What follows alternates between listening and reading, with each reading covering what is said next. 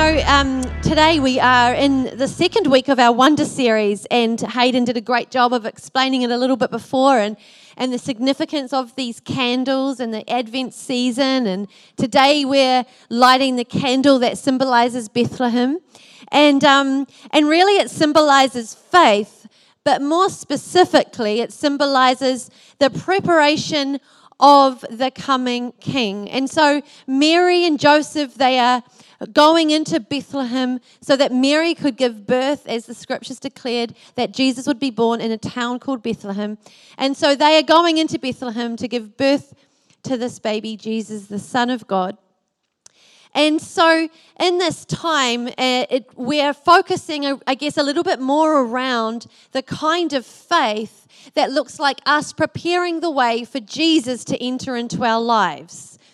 And um, I've got a really cool little story that I want to kick this off with today, and it involves my ring, this one right here. And um,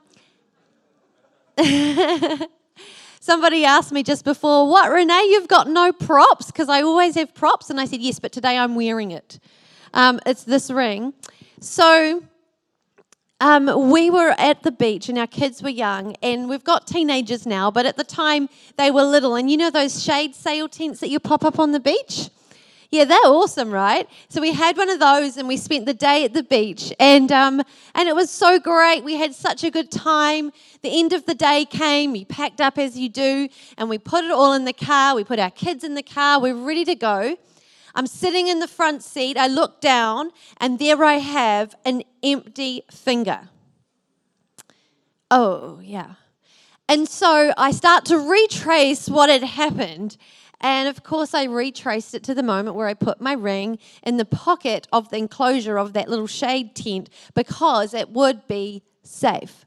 And so it, out comes the tent, and we're, we're unpacking it, and we're going into the little pocket in this shade tent and we find the wedding band, but no diamond ring. Oh my goodness. So you have that little mild panic. You know what you do, right? Then you run to where you think you've lost it. And all I could think is that when we shook the sand out of the tent, the ring went flying. Uh-huh. And so we're on the sand and we're looking for this ring. And seriously, I no word of a lie, like half the beach, because it was like that leaving time of the day, stopped and joined our search and rescue party. And so we're all like one by one, we've got, we're recruiting people, I tell you. We are recruiting the beach. And we find, looking for this ring. And, um, and one by one, people sort of like, after looking for a while, it's starting to get dark, kind of look at us as they walk past, sorry, and off they go. Before long, it was just Steve and I looking for this ring. We stop and we're like, actually, I think we, we maybe just have to admit that we can't find this ring. Um, I mean, it's not very easy to find little gold rings on a, a big bed of sand, right? And so we stand there and we decide that the only thing we can do is pray. Pray for a miracle. And so we say, God, if, you know, we've literally done all we can think of, we can't see it, it's up to you now. And so we prayed and we said, God, we ask for a miracle for this ring. We stopped in at the dairy on the way and we gave our name and number and a description of the ring just in case somebody not only found it but was also honest enough to bring it into the dairy, the local dairy. And so we leave our name and number and off we go. Four weeks later, I get a call from the owner of the dairy. She says, You'll never believe this, but somebody has just handed in your ring. Four weeks later. Can you imagine how many people walked over my ring, pushing it down further deeper into the sand? And this is what she says to me. She says to me, I think what's happened is that last night we had a windstorm. And probably it blew the surface layer off the sand so that it revealed your ring. And then someone went for an early morning walk this morning and found it and then thought to hand it into the dairy on the off chance somebody left their name and number there. If that is not God, then I don't know what is. but what, what I was so amazed by in this story is that it was a wind from outside of our ability to comprehend, outside of the circumstances of ourselves, outside of our own ability, a wind from elsewhere comes into this land, sweeps off the land, the sand, and brings up that which we thought was lost. You see, God is a God that would bring to the surface things that we think are lost. That He would help us and cause us to rediscover those incredible things that He put inside of us. And when God comes and enters into our life, He enters in a way that we never saw coming. When we do what we can do, God will come in and do what only He can do. And when I thought about that, it made me think about this candle that we are looking at today of faith, but more importantly, the preparation of the journey for the entry of the King into this world, Jesus. And so, as we look at that, we can think that there is things that we've got to understand about what it looks like to prepare the way for a move of God in our lives. And I really love um, what we can find out about that in Matthew chapter 21. Because you see, it shows us that it's not just about the miracle. The miracle's the fun part, right? The amazing part. But it's not just about the miracle, it's about the posture that we live our lives from to prepare our lives for that miracle. And in Matthew 21, verse 1 to 11, if you've got your Bibles, why don't you grab them out? Says, As Jesus and the disciples approached Jerusalem, they came to the town of Bethphage on the Mount of Olives. Jesus sent two of them on ahead. Go into the village over there, he said. As soon as you enter it, you will see a donkey tied there with its colt beside it. Untie them and bring them to me. If anyone asks what you are doing, just say, The Lord needs them, and he will immediately let you take them. This took place to fulfill the prophecy that said, Tell the people of Jerusalem, look, your king is coming to you. He is humble, riding on a donkey, riding on a donkey's colt. The two disciples did as Jesus commanded. They brought the donkey and the colt to him and threw their garments over the colt, and he sat on it. Most of the crowd spread their garments on the road ahead of him, and others cut branches from the trees and spread them on the road. Jesus was in the center of the procession, and the people all around him were shouting, Praise God for the Son of David, blessings on the one who comes in the name of the Lord, praise God in highest heaven. The entire city of Jerusalem was in an uproar as he entered. Who is this? They asked. And the crowds replied, It's Jesus, the prophet from Nazareth in Galilee. The first thing that took my eye was where it says in verse 3 the Lord needs them. Go and get those donkeys over there because the Lord needs them. That made me stop and think the Lord doesn't really need anything, right? He's a God of the impossible. Like he can literally form a donkey out of dust. He doesn't really need us to do anything. However, what this is showing us is that the need is not about the donkey and doing something for him. The need is about the faith step it takes to do what he has asked us to do, even when it seems absurd. And so the Lord needed something from them. The Lord needs something from you to prepare the way in your life for God to enter. And so there's some things in this scripture that I think are incredible. There is so much symbolism that we can learn from today on what it looks like to prepare the way in our lives for that miracle that we're believing for. Let's just stop, stop and take a moment and think about what that miracle is. What have you been waiting for? What are you believing for? Maybe you're believing for a new direction for your life. Maybe you're believing for a son or daughter to come home to Jesus.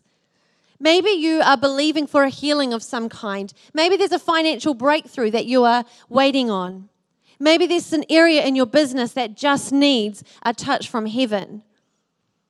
Maybe you are in school and you're, and you're, and you're about to face an exam and you need a peace. Maybe you're here and you've lost your way and you just, you need to understand that you have a purpose. You know it here, but you don't really believe it. Maybe that's the miracle you're waiting for. But let's just take a moment and reflect on what that miracle might be. Because, like I said before, it's not about that moment where the miracle takes place, but it's about what we do before it to prepare the way for that miracle to take place in our lives. And so, the first thing that I want to pull out is we can find in verse 7, it says that they threw their garments on the road before Jesus. They threw their garments on the road before Jesus. So here they are surrendering what they have. And that's the first point. They are surrendering what they have. You can surrender to Him as we prepare the way for Him in our lives. And so they're laying their garments down before Him. What is it in our lives that we are holding on to so tightly that we are restricting God from doing what only He can do in our lives. What do we need to lay down? What do we need to surrender to God today? And so here they are, surrendering their garments. They are laying them down before Jesus as he enters into Jerusalem. But the thing to understand about these garments is that these garments, what they mean in those times, is that as you lay them down, it is an acknowledgement that you have got royalty on their way. So you're acknowledging that the person arriving is royal, is a king or a queen. And so by them laying down their garments, they are saying, This is our king. Unlike the worldly kings, we are acknowledging that this is the one true king. And so we're submitting, we are laying down our garments for him. But not only that, what it also represented was submission. So, in other words, it was a submission paid to royalty by laying down your garments. What is it that we need to lay down before the King of our lives today and submit to Him fully? What is it that we need to surrender to Jesus today?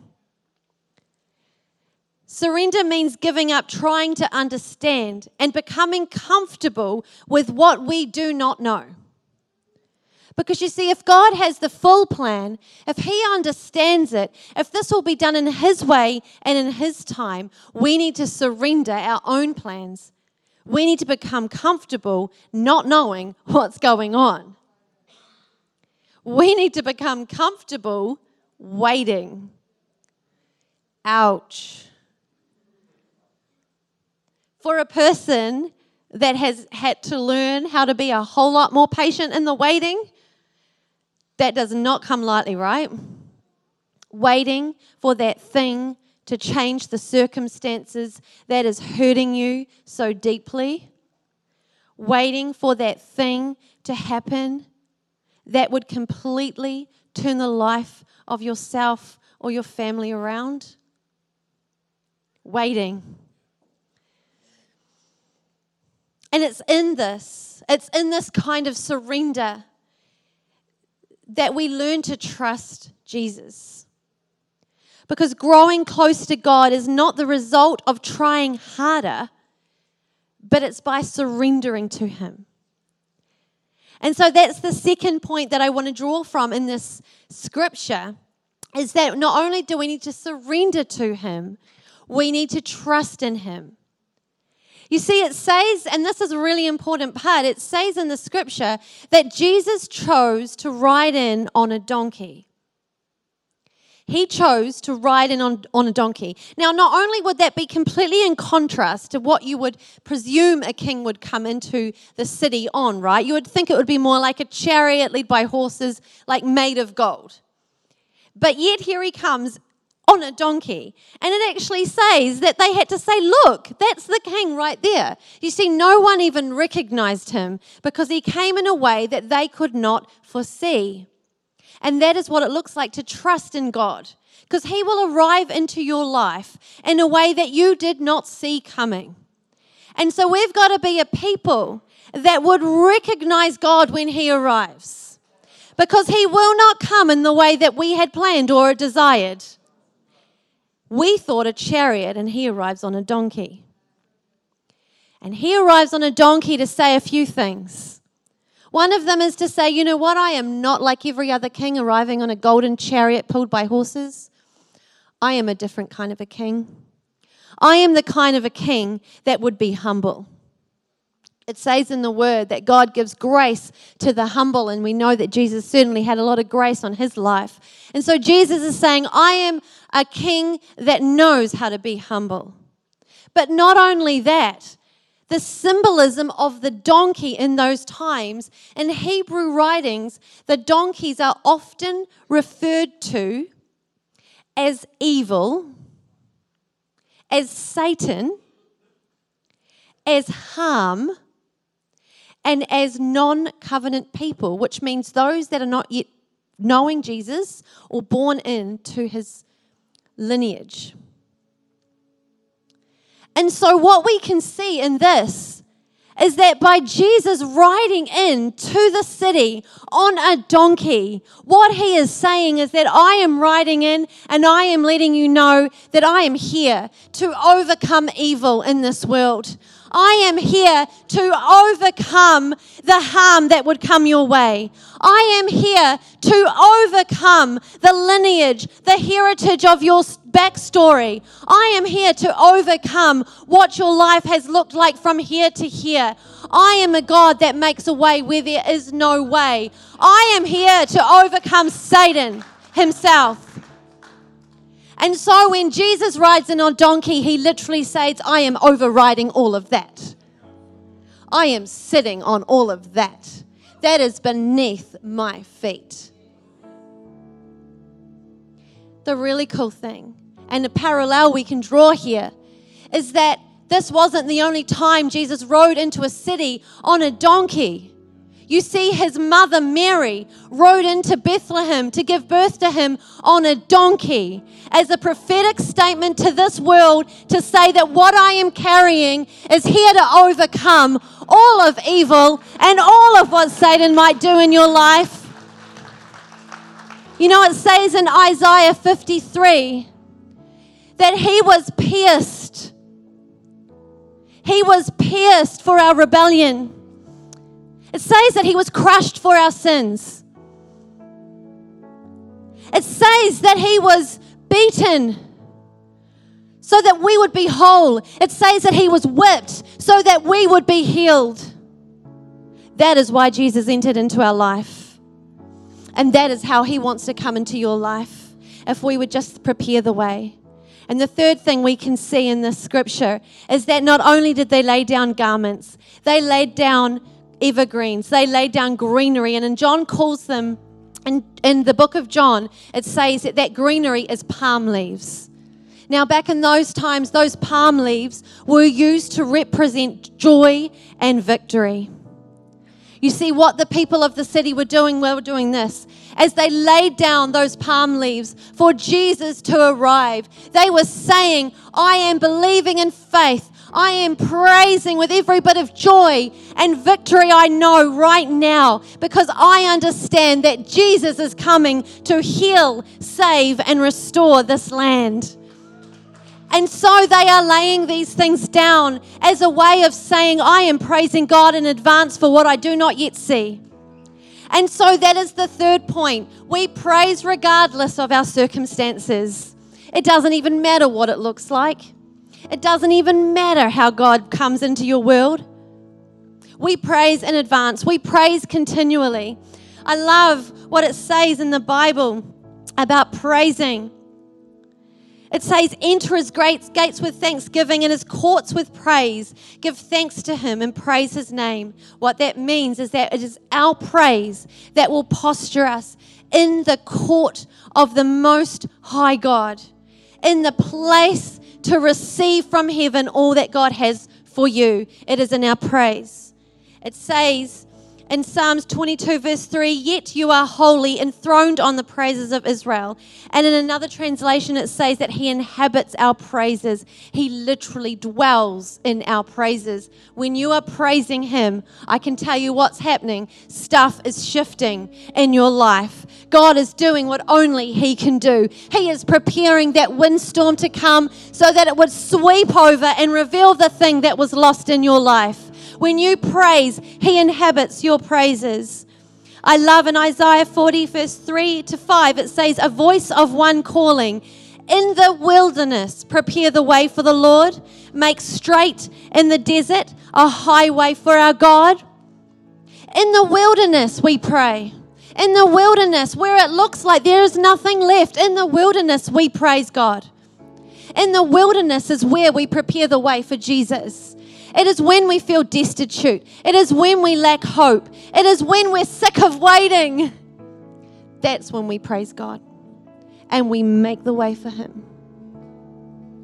It speaks in the scriptures that sometimes praising God is a sacrifice. It says to bring a sacrificial offering of praise to the Lord. And sometimes it feels very much like a sacrifice.